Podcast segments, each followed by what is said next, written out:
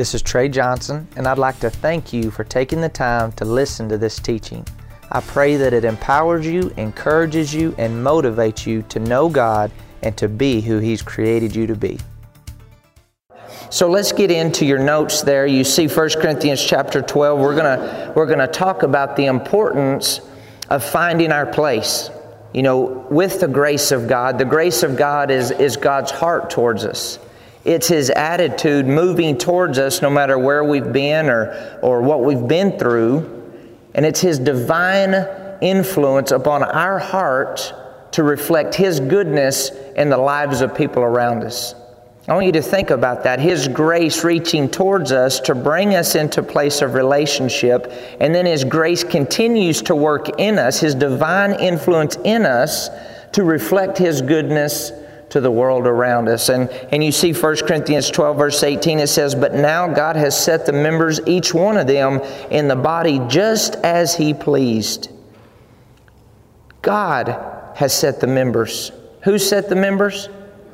God has set the members, each one of them just as He pleased. In the Amplified, it says, just um, as, as He sees best adapted. So there's a place for you and I to be in the body of Christ, but upon this planet for us to operate in the grace of God, the power of God, the dominion of God. And why don't we see more of people operating in the power of God? Well, one of the reasons could be that maybe we're not in our place. Maybe we're not in our grace. Maybe we're not operating in our gifts and our callings and our passions. And, and there's more. Acts chapter 4, verse 33 says, And great grace was upon them all. And you think about the grace of God, what was happening in the early church. I mean, there were signs, there were wonders, there were miracles. I mean, thousands of people coming to the Lord. And the Bible says, from the person who just got saved to the person who was the leader, great grace was upon them all. And you, as we've tracked throughout the Bible, Paul says, I am what I am by the grace of God. He says, all the stuff that I did, he says, people worked, but I worked more abundantly because of the grace of God. He said, I shouldn't be walking in what I'm walking in, but the grace of God is not in vain in my life. And I've allowed God to work in me, and now I'm allowing Him to work through me for the glory of God. And God is wanting you and I to realize that there's more grace available for us to walk in what we're called to do. Great grace is upon us all. So, what would it look like in our life to operate at 5% more grace than what we're operating in right now? 10% more grace, 20% more grace, 30% more grace than what we're operating. When I say grace, God's supernatural ability on our gifts, our talents, our callings. What if we was operating at 30% more than what we are right now? There would be great things happening, more than what we're seeing, and we are going to see more because of the grace of God. Say, thank God for the grace. You, you see 1 Corinthians chapter 7, this is on your notes, verse 7. But each one has his own gift from God, one in this manner and another in that. Each one has his own gift from who? From God. Ephesians chapter 4, verse 7 says, But to each one of us grace was given according to the measure of Christ's gift. Notice this each one of us has grace. So say, I have a gift and I have grace. Romans 11 29 says, For the gifts in his call are irrevocable, and he never withdraws them when once they are given, and he does not change his mind about those to whom he gives his grace and to whom he sends his call. So think about that. Every one of us have a gift, every one of us have a grace, and God says, I don't change my mind for what I put on the inside of you. I don't change my mind for the desires, I don't change my mind for the passions, I don't change my mind for the gifts, I don't change my mind for the call. I gave it to you, and I don't apologize for what I placed on the inside of you. Now, we're not talking about Him not apologizing for our. Um, areas that we need to come up in. He's talking about the gifts, he's talking about the graces, he's talking about the call. Every one of us have a gift, every one of us have a grace, and every one of us have a call. Say the call. Romans 12, 6, having then gifts differing according to the grace that is given to us, let us use them. Keep going. 1 Peter chapter 4, verse 10. As each one of you has received a gift, a particular spiritual endowment, gracious divine endowment, employ it for one another as befits good trustees of God's many sided grace, faithful stewards of the extremely diverse powers and gifts granted to Christians, his unmerited favors. So notice what he's saying. He's saying, when all of us receive that every one of us have a gift, every one of us have a grace, every one of us have a call. And when you're being you and I'm being me and we're all where we're supposed to be, we're going to paint an accurate picture of the goodness of God. He says it's the, it's the manifold wisdom of God. It's the manifold grace of God. It says that we're going to display all the characteristics of God to the world that doesn't know Him. The purpose for the gift is to reach people. The purpose for the grace is to reach people. The purpose for the call is to reach people. The most important thing to God is people.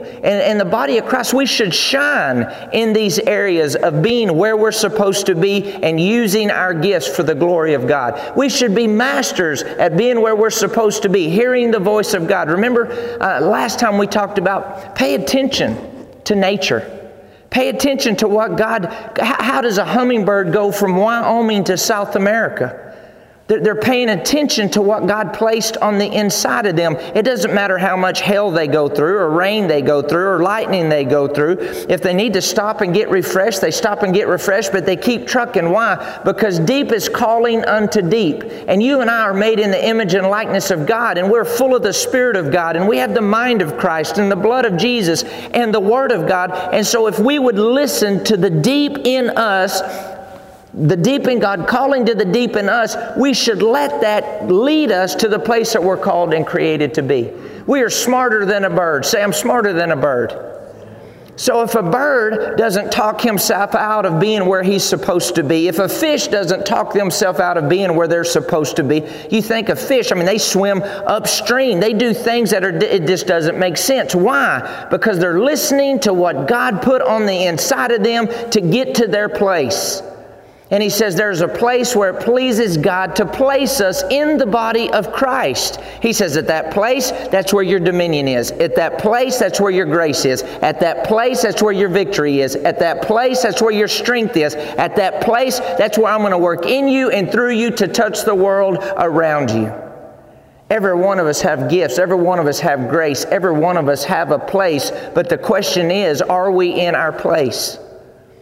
And if you've been with us for the past several months, We've talked about, okay, when a person gets born again, the life of God comes up on the inside of us and we're new creatures in Christ Jesus. And what do we say to the Word of God and the will of God? We say, yes, sir. And in the morning, whenever we get up, we say, yes, sir. Whenever He speaks to us and we hear His Word, we say, yes, sir. What do we say? We say, Yes, sir. And, and part of getting to that place, part of getting in our graces, part of operating as if we're a finger, he says, Be a finger. If we're a toe, be a toe. If we're an eye, be an eye. If we're an ear, be an ear. He's saying, I'm not confused about what I made you to be, so you don't be confused about who God's made you to be. 1 Corinthians 14 33 says that God is not the author of confusion, but He's the author of peace. So if there's any confusion that lets us know I've stepped beyond what God is saying for my life and I've got to step back, what is the last thing He told me to do? What is the last thing I have the answers for? Because a lot of times we want to walk in the will of God, but we're not willing to do the will of God. We want the results of the Word, but we're not willing to do the Word. It's kind of like a, a workout program. Everybody wants to be in shape and look good, but not everybody's willing to go through the process of getting the results. It's the same way with God's Word. So I've got to ask myself Am I in my place? Am I functioning in the graces that God's placed on the inside of me? Am I operating in the gifts? Or am I not in my place? Am I not in my grace? Am I living out somebody else's plan for my life? Am I living out somebody else's dream for my life? Am I, am I living out somebody else's calling for my life? You know, because that happens all the time. You know, as we travel all over the country, I always say there's a very small percentage of people who truly know who they are and what their place is and what they're called and created to do upon this earth. And most Christians are very frustrated because they don't know that. And it is not our Father's desire that we live a frustrated life. He wants us to, to know His plan. He wants us to know our call. He wants us to know our gifts. He wants us to operate in our grace. He wants us to realize we're smarter than a bird. If we'll just listen to what He's put on the inside of us, our giftings, our desires, our passions, will get to the place that He's called us to. So go with me down in your notes. You can look at this and study it in your own time. But I wanted to read Acts chapter 17.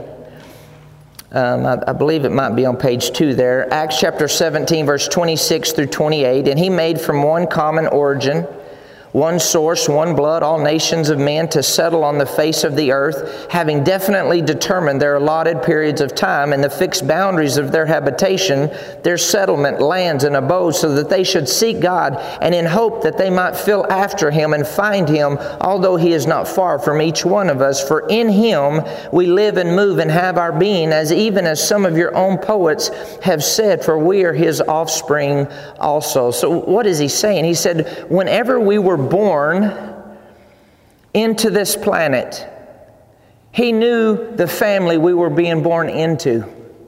He knew the culture that we were being born into. He knew the time frame that you and I were being born into, and God did not get it wrong. You hear people say all the time, Well, I think I was born about 200 years too late. No, you weren't.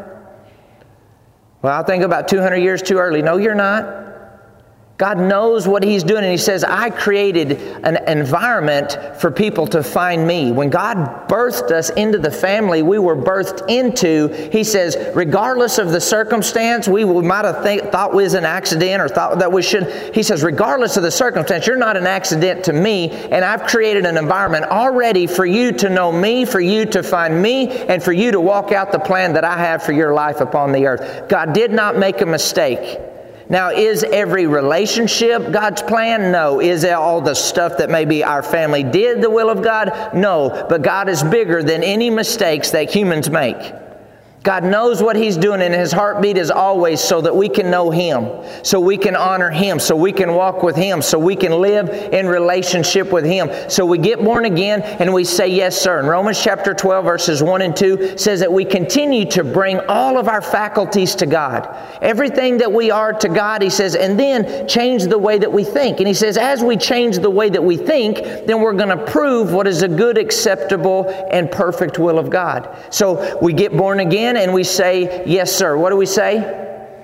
Yes, sir. When, when I'm saying say yes, sir, we're just saying when we see something in the Word, we're agreeing with God. We're saying yes, sir. We're saying yes, sir, I agree with you. And then we're changing the way that we think and we're getting closer to our place. We're getting closer to discovering if I'm a finger, if I'm an ear, if I'm an eye, if I'm a nose, if I'm a toe, if I'm a spleen or a bladder or a pancreas or whatever you are. But he wants us to know, and we might not think that that's very important until we don't have one, right? And then it affects what's happening, it affects the whole body. Well, us not being in our place, if my elbow was in my eye, it, my body would not function correctly, right? Remember, we told the story of if, I, am a finger and I want to be a toe, and I could go to toeology school, and I could have t shirts that says I'm a toe, and I could have a, a, a closet full of shoes, but I'll never be a toe. Why? Because God designed me to be a finger and not a toe. It don't matter how much my eye takes smelling lessons, it will never be a nose. It can go get smelling coaching. It can get smelling friends. It, but it'll never be a nose. It's an eye. And there's things that are on the inside of you and I that God has designed for them to come out. And He says, Your associations all along your life, I've brought people into your life to help you become who you're called and created to be. Now, on the other side, the devil's working overtime to pull people away from their place to pull people away from their grace, for them to use their gifts for the world, for them to use their gifts for the devil. You see this in sports, you see it in music, you see it in business, you see it all the time. People using the gifts that God has given them and they're magnifying the devil and or they're magnifying themselves instead of magnifying the one who gave them the gift, the grace, and being in their place. Relationships will either take us up or relationships will take us down. But all along the way, God is saying, Listen, I've set your boundaries. Listen, I know where you are designed to be. I have the relationships in place to help you develop because every relationship produces an offspring, right? Whether good or whether bad. What are the relationships in our life producing? Are they producing good or are they producing bad? Are they taking us up or are they taking us down? So God knows what He's doing with our relationships. God knows what he's doing when he placed the desire. Remember Philippians 2:13 says it is it is God who continually works in us creating the power and desire both to will and to do for his good work. Desire comes from a Latin word which means to father. That the father fathers the desires that He's placed in your heart, and those desires are designed by God to guide you. Those desires that are from God are designed to lead you. Those desires are designed to be in your tank to fuel you after God and to fulfill your purpose. Without the desire connected to the gift, we'll never have the tenacity to be everything we're called and created to be. Now, I'm not talking bad desires, I'm not talking fleshly desires. I'm talking about the desires that remain in you when you're in the presence presence of God. I'm talking about the desires that keep coming up whenever you're in a situation and you know this is what I'm born to do. This is what I'm created to do. This is what I'm called to do. Now let's go to Acts chapter 13. So, so how can we find our place and how can we find our grace? We get born again and what do we say? Yes, sir. And we're renewing our mind. And he says, okay, we're proving what is the good, acceptable, and perfect will of God. And we start listening to the desires that are on the inside of us. And those desires, we, you're going to have a desire to do what you're called and created to do. You're going to have a desire. An elbow that has a desire to be an elbow, even if it's trying to be a thumb. An eye has a desire. Why? Because that's what God placed on the inside of it. A bird has a desire to go south in the wintertime. Remember, remember the story of the, the bird that decided, I'm not going to go south for the wintertime. I, I'm going to be in a different place. And he stays up in, in Canada. He says, I'm staying in Canada. I'm not going south for the, for the winter, you know. And so he, he stays there a couple of weeks, and all of a sudden the rain and the hail and everything starts coming. And he's like, Well, I'm going to head south now. And so he starts to try, and all of a sudden his wings freeze up there in the air, and he glides down, and he, and he finds himself in the barnyard and he's thinking, oh man, I'm going to die here. You know, I'm, I'm frozen now. And, and all of a sudden this cow comes over the top of him and he says, oh no, you know, I'm frozen now and now this cow's fixing to mess on me. And, oh, and sure enough, plop. And then the bird got to thinking, hey, hang on a sec, that's warm. Oh man, and his wings started moving and it started flapping and he started chirping again. And oh, I'm going to live, chirp, chirp, chirp, chirp. And the barnyard cat came by and whoop. What's the moral of the story? Sometimes you need to keep your mouth shut. Another thing is, not everybody who poops on you is your friend. anyway, that's beside the point, but it's a funny story anyway. Uh, what, what, what, what, what, what can we learn that God has put something in the bird to get them to where they're supposed to be? And we're smarter than a bird. You don't sit there and a bird's flying over and you see them tweaking out and, uh, you know, they're doing this. You're thinking, oh, yeah, they're trying to figure out where they're going. They're trying to figure out who they are. I mean, I, that one trying to be an alligator right there, but nope, it's a bird. No, because they're listening to what God had placed on the inside of them. God has put His Spirit in us. God has made us in His image and likeness. We're not dumb. We're not ignorant. We're not just blobs of, of you know, slime or what. We're made in His image and likeness, and, and He wants us to get to our place. He wants us to operate in our grace. He wants us to live a fulfilled life, a restored life, a redeemed life. He wants us to live in victory. But it takes us being in our place and operating in our grace to walk in the dominion and authority that God has created us to walk in. And so we get born again and we say, Yes, sir. And we're renewing our mind and we're proving out what is a good, acceptable, and perfect will of God. And we're creating this environment where we're listening to the desires. We have a desire to do this or desire to do that. And then we realize that there's a call. Say a call. A call. Acts chapter 13. I believe this is probably on page four of your notes. Acts 13 It says, Now in the church that was at Antioch, there was certain prophets and teachers, Barnabas, Simeon, who was called Niger, Lucius of Cyrene, Manaen, who had been brought up with Herod the Tetrarch, and Saul, and they ministered to the Lord and fasted, and the Holy Spirit said, Now separate to me separate to me. Notice this God is, is taking ownership. Separate to me Barnabas and Saul for the work to which I have called them. Then, having fasted and prayed, he laid hands on them, and they sent them away. And being sent out by the Holy Spirit, they went down to Cilicia, and from there they sailed to Cyprus. Now, notice how he said that separate unto me. He says, I've called them. He says, now separate, separate them unto me. So, how do we get to our place and how do we find our grace and how do we operate in our gifts and callings? So, so there is, yes, we get born again and we say, Yes, sir, and we're renewing our mind. And God has called us to be certain things before the foundation of the world. I want to read Jeremiah 1 5 to you. It's not on your notes, but listen. It says, Before I formed you in the womb, I knew and approved of you as my chosen instrument. And before you were born, I separated, say separated, I separated and set you apart, consecrating you, and I appointed you as a prophet to the nation. So you see that there, there, there was a, there's a call upon every one of our lives. Matthew 22, verse 14 says, Many are called, but few are chosen. Many are called, many, and I've got to ask do I want to be the many that are called or do I want to be the few that are chosen?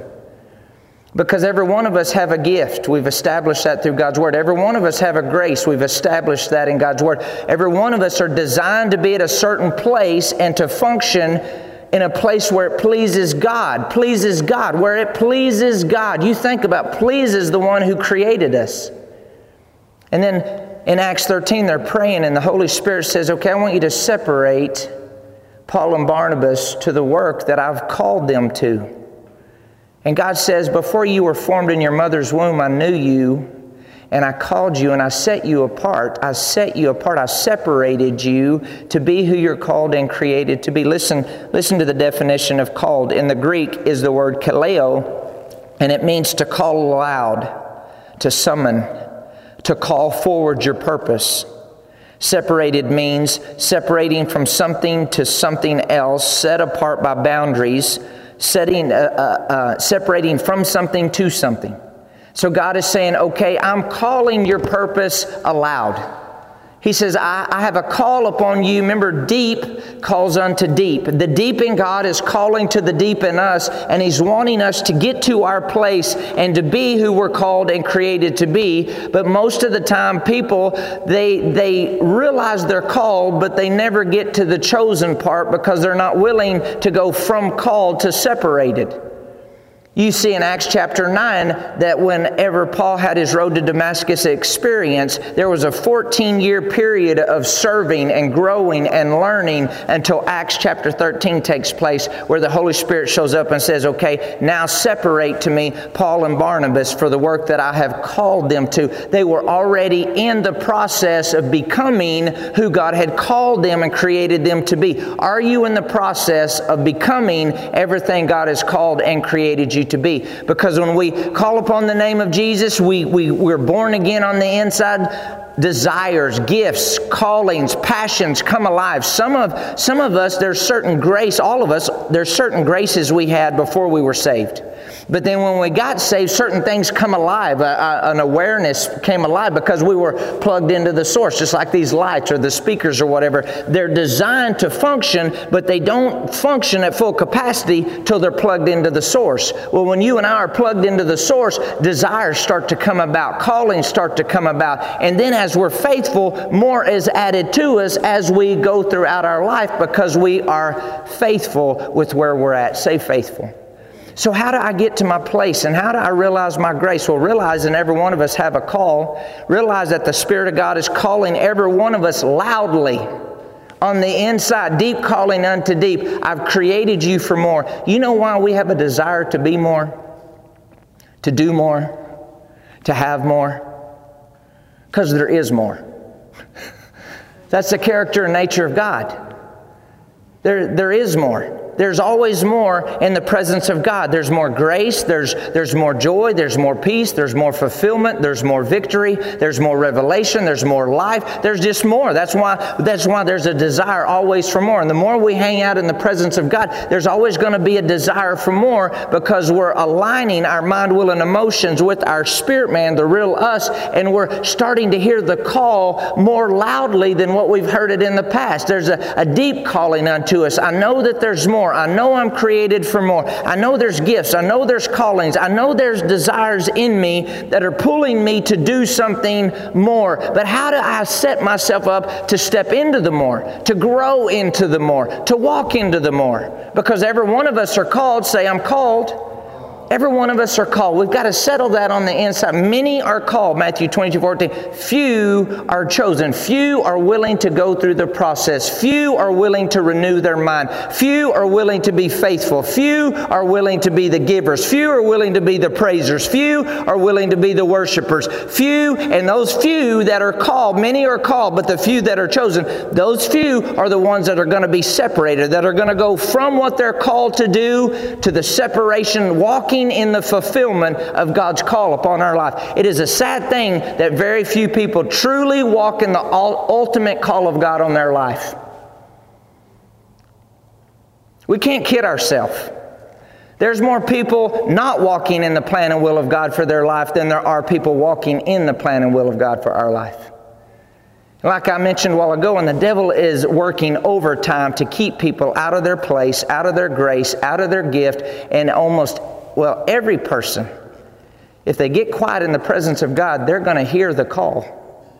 But if I had my phone, you know, how many times does a call come in and you're doing something and you hit decline or you hit mute or but how many times has God, the call started talking to you, the summons started talking to you, deep calling unto deep was talking to you, and you hit decline and you never got back to the call? Many are called and few are chosen look at Romans chapter 1, verse 1. And it says, Paul, a bondservant of Jesus Christ, called to be an apostle, separated to the gospel of God. Notice that called and separated. Ephesians 4 1. I therefore, the prisoner of the Lord, beseech you to walk worthy of the calling which, we, which you were called Galatians chapter 1 verses 15 and 16. But when it pleased God who separated me, separated me from my mother's womb and called me through his grace to reveal his son to me that I might preach him among the Gentiles, I did not immediately confer with flesh and blood. So you see the words call and you see separated. It, there's, there's different degrees of separation. Paul said, I was called from my mother's womb. You and I were called from our mother's womb. He says, but then I was separated. There's a call and there's separation. There's call and separation. The Spirit of God is wanting us to get the realization that in order for me to get to my place, to function as a thumb, as a finger, as an ear, as an eye, to walk in dominion and authority, okay, I get born again and I say yes, sir. And tomorrow I'm going to say yes, sir. And the next day I'm going to say yes, sir. And the next day I'm going to say yes, sir. If nobody else is saying yes, sir, what's our response? Yes, sir. And we're renewing our mind and we're locating the desires that the Father has placed on the inside of us, and they're leading us to our place. And those desires are, are leading us to our relationships and leading us to the opportunity. And now we're, we're grace. We're realizing, okay, it's the grace of God. I am what I am by the grace of God. And the more we acknowledge the grace of God, the more it intensifies. The less we acknowledge the grace of God, the less we walk in the grace of God. Philemon 1 6 says it's important for you and I to acknowledge every good thing that is in us in Christ Jesus. Acknowledge that it's the grace of God that you think the way you think. Acknowledge it's the grace of God that you're healed the way you're healed. Acknowledge it's the grace of God that you have the ideas that you have. It is the grace of God. Say it is the grace of God. Without the grace of God, we wouldn't be able to connect one thought with another thought. Without the grace of God, we wouldn't be able to put one step in front of the other, one foot in front of the other. It is the grace of God. It is important that we realize how powerful the grace of God is and how good our God is, that His grace is sufficient to each and every one of us. And Paul is saying, okay, I'm called to be this, but I, am I'm, I'm growing, I'm growing, I'm growing. I'm letting the desires, I'm acknowledging the calls, I'm acknowledging the gifts. And then there's a time of separation. and he was separated and he stepped in to the ultimate call that God has for his life. Whatever we're called to do, maybe in the business world, you see this all the time in athletes. You hear, you hear coaches talk about how gifted somebody is how, how much potential they have, but they never become what they're called and created to be. Why? Because they don't go through the separation process. You see it in ministry all the time. People, they have a call as a young person and they're, they, they're called and they want to be a leader right off the bat and they want to be put in places of authority right off the bat. And, and I've got a call and I've got a gift and, and that's great and fine, but what are you doing to grow through the process to be separated unto the place that God has called you to be? Remember, remember, there's a place where we're heading somewhere to be the person that God has called and created me to be. What, what if I, you know, our little kids, you know, if whenever they're little, what if, what if I stuck my head on Chloe whenever she was a baby? I mean, that would just look strange. What if I stuck my leg on, on Hayes, our, our son, whenever he was just a baby? That would be strange. Why? Because the body was growing uh, unproportionate. But God wants you and I, as we're in relationship with God, for us to grow together in our relationship with God, and you to work in your grace, and me to work in my grace, and the body of Christ grow proportionally to the place that we're mature, walking as a mature adult, the body of Christ, not the baby that we celebrate at, at uh, Christmas time He's no longer a baby. He died on the cross. He was raised from the dead. And you and I are supposed to be his body upon the earth. Well, how do we function as his body? I'm not talking about just saved and going to heaven. I'm talking about dominion and authority and victory and power. You and I discovering how to get to our place, operate in our grace, and receive more and more grace to bring glory to him. There are people dying and going to hell that you and I are supposed to reach. But it ain't going to happen just because we sing Kumbaya and have a bumper sticker that says, I love Jesus. No, it happens when we get up in the morning and we say, What do we say? Yes, sir. See, people don't get to their place by being disobedient.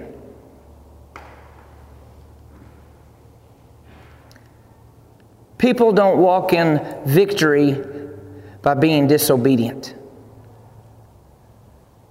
Isaiah 119 says, Those who are willing and obedient they eat the good of the land. Now, I just want to clarify something because sometimes it's so easy to get our eyes off of on other people and what they're doing. Well, they're doing this and they're doing that, uh, and that's why Paul writes the analogy in 1 Corinthians chapter 12, and he's saying, "Hey, if you're an eye, be an eye. Quit looking at the elbow, and you just be who you're created to be." 2 Corinthians chapter 10 verse 12 he says it's not wise whenever we compare ourselves with other people. So I can't compare myself with you and you can't compare yourself with me. Yes, we need coaches and leaders and teachers and all that type of stuff that we learn from, but then he wants us to put it through our wiring and be who he's called and created us to be.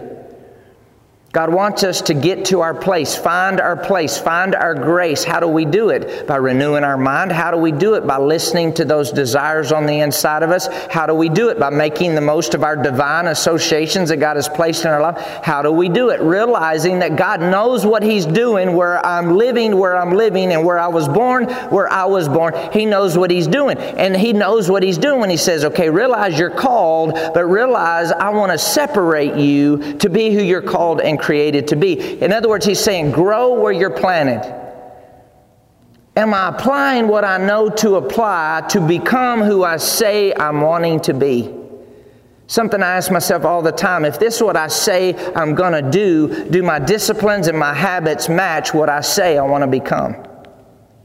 Because if my discipline and habits don't match who I say I want to become, then that will just stay a pie in the sky. That will just stay a dream way out there. It'll never become a reality. I've got to be in the process of becoming today who God has created me to be from the foundations of the world. He's the Alpha and the Omega, the beginning and end. He never starts something unless it's already finished. So, Lord, teach me to number my days correctly. What do you want me to do today? How do you want me to develop today? What is your process? Process of becoming the eye, the ear, the nose, the whatever you are in the body of Christ. Are you renewing your mind? Are you putting God first? Are you listening to your desires?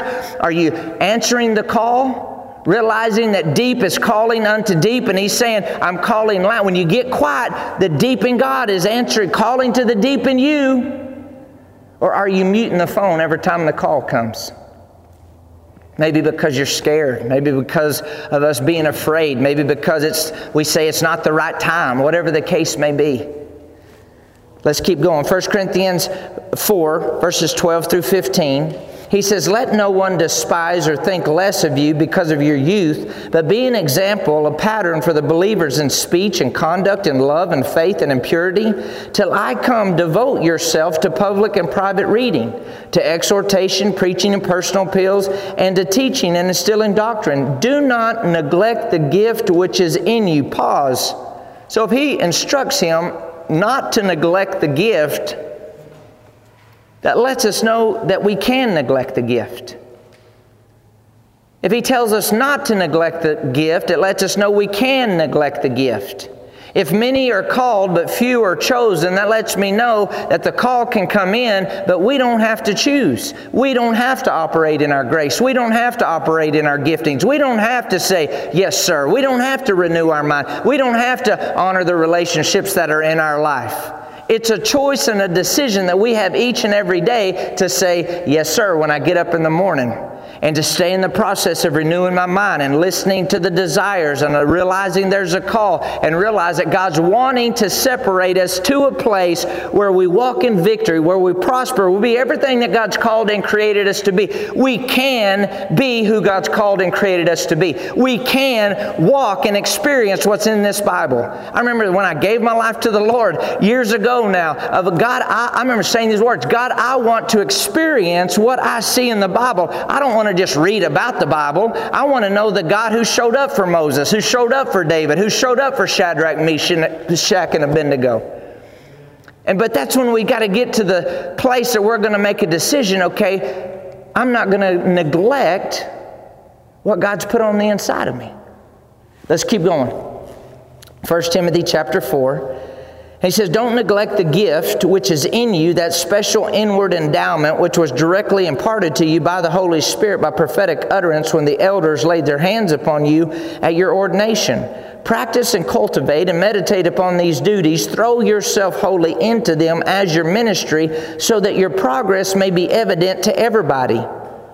Notice this throw yourself wholly into it. How do I go from called to separated? At some point in time, I've got to throw myself wholly into becoming who God has called and created me to be. I've got to not neglect the gift and throw myself wholly into becoming the business person, becoming the doctor, becoming the lawyer, becoming whatever you're gifted and called to be. There comes a time to operate at a high level of anything, spiritually, financially, physically. Nobody operates at a high level unless there's there's been a time that they give themselves wholly and devote themselves wholly. And when Tom, Dick, and Harry are doing this, you're still going to be doing what you need to do because you're giving yourself wholly.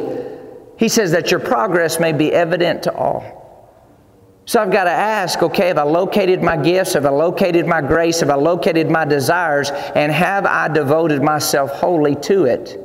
You know, there's certain runners and stuff that, you know, they're at the Olympics, that they're designed a certain way. They're gifted, their grace, their lungs, their air capacity, their structure, everything else about them. And, but if they don't give themselves wholly to running, they will never be an Olympic athlete, correct? And there's other people that their body is not designed to function at the top level as an Olympic athlete or runner. It don't matter how much they practice, they, they can get good, but they'll never be at that place. How, how about you and I? What are we gifted to do? What are we graced to do? What does the best you look like? Jesus said, I come to give you life and life more abundantly. Well, what does that look like for you? It looks like you being in your place, you being in your grace, you operating in your gifts and your desires, and you giving yourself wholly to it. Giving yourself wholly to it. How holy are you giving yourself? How devoted are you to know God and be the best you you can be? Many are called, but only few are chosen. What's, the, what's, the, what's one of the key ingredients to go from the called to the chosen? Faithfulness. Faithfulness is huge. Faithfulness. And people in today's society have a hard time with faithfulness. Faithfulness. Revelations 19:11 it says that Jesus was riding upon a white horse and he was called faithful and true. Faithful first and then true. Faithfulness is very, very important to God. Faithful. How faithful am I to the place that God's called me to connect to? How faithful am I to God Himself? How faithful am I to His Word? How faithful am I to the desires, the calling, the graces, the gift? How faithful am I? Because a faithful person abounds with blessing and empowerment to move forward. Proverbs 28 20. Faithful. Say faithful. Another word for faithful is devoted, committed, all in if I want to operate in the, the separation, the fullness that God has for my life, there's going to be faithfulness. Years, faithfulness isn't a one time thing. Faithfulness is who we are. Because we're made in the image and likeness of God, we're faithful. Say faithful. Let's keep going. Acts chapter 6, verses 2 through 4. It says, Then the twelve summoned the multitude, and the disciples said, It's not desirable that we should leave the word of God and serve tables. Therefore, brethren, seek out from among you seven men of good reputation, full of the Holy Spirit and wisdom, whom we may appoint over this business, but we will give ourselves continually. Say continually. We'll give ourselves continually. Are you giving yourself continually to what you're created to do? Uh, people ask me all the time, how, how do I keep things balanced in, in my life with all, the, all that we have going? And I learned this years ago that anytime you're moving forward, you're not going to be in balance. We have a false perception of balance. Balance means I'm standing still and I'm not going anywhere. So there's going to be, okay, yes, we have our priorities. I can tell some of you, you're thinking, yeah, I can hear you thinking, so we have priorities and we keep things in order, but at some point in time to move forward, something is going to be a little out of balance, but then we got to bring it back into balance and then out of balance and then back into balance in order to keep moving forward. So this idea of keeping everything in balance lets you know you're not moving very much.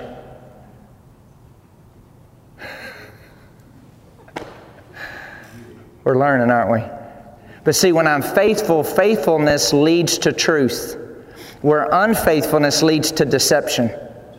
Please write that down. Faithfulness leads to truth. If I'm faithful to God, I'm faithful to the calling, I'm faithful to listen to the call, answer the call, follow the desires, follow my giftings, it's going to lead me to truth and keep leading me to truth. And we know it's the truth that we know, that we're acquainted with, that keeps us free, sets us free, makes us free, correct? But unfaithfulness leads to deception. I'm not faithful. I can go to church, but I'm not faithful to be a doer of what I'm hearing.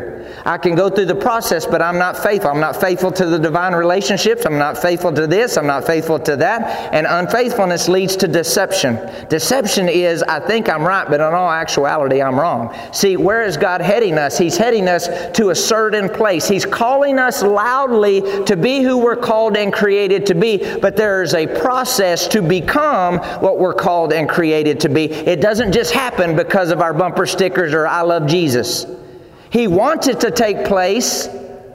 But how do I get there? I'm saying, Yes, sir. I'm renewing my mind. I'm listening to the desires, the call, and I'm willing to be separated because I've grown into the place where He says, Okay, separate unto me Paul and Barnabas for the work that I've called them to. Every one of us have a call, but not every one of us will get to the ultimate separation. And that's not God's choice. He wants all of us to get there, it's our choice. And so you can go through the Word, and, and I'm, I'm going to call it good for tonight. But you can keep going through the Word and you see devoted. And you see given wholly to it. You see giving it all you've got. You see Colossians 3.23, whatever you do, do it heartily as unto the Lord and not unto man. Heartily means I'm going to do it until I have no breath left. If Jesus doesn't come back, they're just going to probably write on my tombstone, he just ran out of breath. I want to leave it all on the table. I want to give it all I've got for the glory of God. I want each of us to stand before God and Him say, Well done. Well done doesn't mean you got saved. We want to make each other feel better. That that's all there is to it. Oh, I love Jesus. Well, well done, good and faithful service. No, well done that you said yes, sir, to Jesus and made him your Lord and Savior. But well done means it's like, I mean, I, I think we have some steak lovers in here and some chicken lovers. If, if you're watching and you're not, it's no big deal. Just, just go with me here. You, so you cook something on the grill right here, and if you just barely put it on, it's not well done, right? It's just barely, I mean, you just I mean, you knock the horns off and wipe its honey, and there's a beer, and you, they just serve it. Some people like it like that. But if you stay with it a little bit longer, it's cooked a little bit more, and you stay with it a little bit longer, it's cooked a little bit more, and you stay with it a little bit longer, and it's cooked a little bit more until it's well done. Well, it's the same process that we come into the kingdom of God and we stay faithful to God and faithful to listening and faithful to doing and faithful, and we're getting grown, we're growing up a little bit more, maturing a little bit more. Maturity isn't determined by how old you are. I know a lot of old people with diapers on spiritually. Maturity is determined by what I hear and what I do. I want to learn a little bit and do a little bit, learn a little bit, do a little bit, learn a little bit, do a little bit. Spiritual maturity is determined by what I'm doing with what I know. And if I stay with the process, stay with the process, stay with the process, I'm going to stand before God and He's going to say, Well done, good and faithful servant. Did you get something out of the Word tonight? Thank you, Father. Father, I just love you so much. And I'm so grateful for each and every gift represented tonight, each and every call that's represented tonight. That, Father, as we continue to say yes to your word and your plan, we continue to renew our mind. You said we would prove what is a good, acceptable, and perfect will of God. Now, Father, I just ask that even while we sleep, if there's any areas of confusion, if there's, there's been any gifts suffocated or, or pushed down or pushed back for whatever reason, that tonight the Spirit of God removes the veil. The Spirit of God stirs it up again on the inside of them. For them to be who they're called and created to be. Many are called, but Father, we want to be the chosen. We're going to keep saying yes, sir, and keep being doers of the word until we know we're operating in our graces and our gifts and our place. And great grace is upon us all. And we see signs, wonders, and miracles, all for the glory of God. In Jesus' name. Amen. Now, as we get ready to minister to the Lord in our finances, um, I just want to share this with you. This came up in my heart today of just thinking about uh, the separation. We're talking about called and separated, right?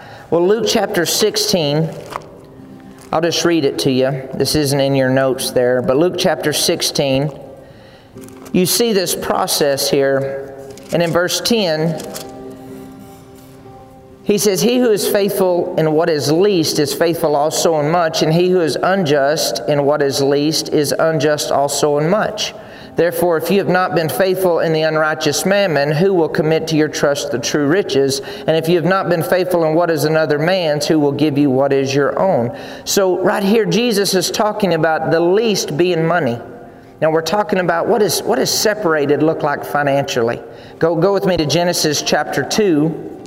And I'll just read this to you if you it's not in your notes there. And I want us to see the process of separation and and ministering to the Lord isn't about money. It's about us. You go back to the Garden of Eden, Adam and Eve not eating of the tree wasn't about the tree. It was about them having relationship with Almighty God.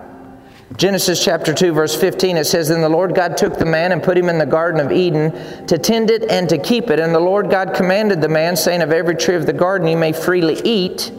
Verse 17, But of the tree of the knowledge of good and evil you shall not eat, from the day that you eat of it, you shall surely die. The word die means to separate from the source. That because they, they touched what God told them not to touch. That was the wrong kind of separation. They went from you, you think of, of you think of the abundance that Adam walked in. I mean, you think of the wealth that Adam walked in, and he went from the wealthiest beyond our imagination to a broke man in one day. Why? Because he is separated from his source. Keep reading Genesis chapter 3, verses 6 So when the woman saw that the tree was good for food, that it was pleasant to the eyes, and the tree desirable to make one wise, she took of its fruit and ate. She also gave it to her husband with her, and he ate. And the eyes of them both were opened, and they knew that they were naked, and they sewed fig leaves together and made themselves coverings. And I wrote this in my Bible Many people are naked from the power because they have touched the dedicated thing. Many churches are naked. Many Christians are naked of the power, of the glory, because we've touched something that's dedicated to the Lord. What, what, what, does the tithe mean to the Lord? I'll just read this to you Leviticus 27, verse 30. And all the tithe of the land, whether the seed of the land or the fruit of the tree, is the Lord's. Listen to this it is holy to the Lord. What does the word holy mean? The word holy means a cut above. The word holy means separated. The word holy doesn't mean how you dress, doesn't mean whether you wear makeup or you don't wear makeup. Holiness is an action of the heart. Holiness is a condition of the heart that it, it, it's shown in action. And it says the tithe is, is holy to the Lord. So God is the owner of everything. Just like in the Garden of Eden, he was the owner of everything, but he gave Adam the choice of whether he was going to honor what was God's or whether he was going to dishonor. We, we have the opportunity. Am I to am I to consider the tithe holy? Why? Because, see, Adam was separated, and through the tithe, that's part of the process of being reconnected to the Heavenly Father. When you call upon the name of Jesus, yes, you're reconnected spiritually, but to walk in life and life more abundantly, our tithe brings us back in the connection of Him being the source of everything in our life. And the tithe is holy. Say holy. In other words, he's saying it's set apart, it's separate, it's dedicated to the Lord. Remember, it's not about the money, it's about us. Matthew 6 21, where our treasure is, there is our heart. Our worship of our finances isn't about the finances, it's about us. It's not about what he's saying about the land and the cows and the horses and all the tin. It's about us, it's about relationship with God. Listen to our part and listen to God's part, and we're going to be done for the night. Malachi chapter 3. And I know most of you know this, but faith comes by hearing, and hearing by the Word of God, correct? Malachi chapter 3, listen to this. It says, For I am the Lord, and I do not change.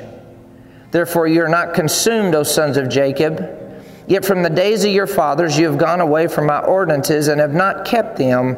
Return to me, and I will return to you, says the Lord of hosts. But you said, In what way shall we return? Notice this. So they're asking, How can we return to God? Remember, Adam was separated because he touched the dedicated thing, the holy thing to God. And it says, Well, how can I return to God? God is saying, I'm not changing. In verse 8, it says, Will a man rob God? Yet you have robbed me, but you say, In what way have you robbed you? In what way have we robbed you in tithes and offerings? And he says, You're cursed with a curse, for you have robbed me, even this whole nation. Then he goes on and he says, Now bring all your tithes into the storehouse, that there may be food in my house, and try me now in this, says the Lord of hosts, if I will not open you the windows of heaven and pour out for you such a blessing, and there will not be room enough to receive it. And I will rebuke the devourer for your sake, so that he will not destroy the fruit of your ground, nor shall the vine fail to bear fruit for you in the field, says the Lord of hosts. And all nations shall call you blessed, for you will be a delightful land, says the Lord of hosts. The word delight is the word Eden. So, through the tithes and offerings, God is saying, I'm desiring to restore you back to that place of unended supply of Eden.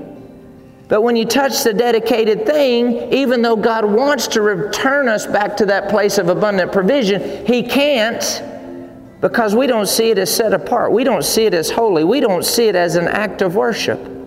See, when we bring our tithes and offerings, we're connecting not only with our heart, but we're connecting with our whole life back to God. I want to pray over your giving tonight. Father, we just love you so much. And we just honor you. Father, every person that's represented here, every gift, every talent, every calling, Father, I just ask you to increase them. Your word says that you do open the windows of heaven and you pour out the empowerment to prosper, the blessing, that there's not room enough to receive it. And you yourself rebuke the devourer for our sake, and he shall not destroy the fruit of our ground. He shall not, shall not And Father, we just thank you that your word says that all nations will call us blessed, and we are a delightsome land. That, Father, we reconnect to the abundant provision tonight. That we have our life, we give it to you, our gifts, we give it to you, our, our livelihood, we give it to you, our family, we give it to you. We want you to know we love you and we bless you in the mighty name of Jesus. Amen and amen.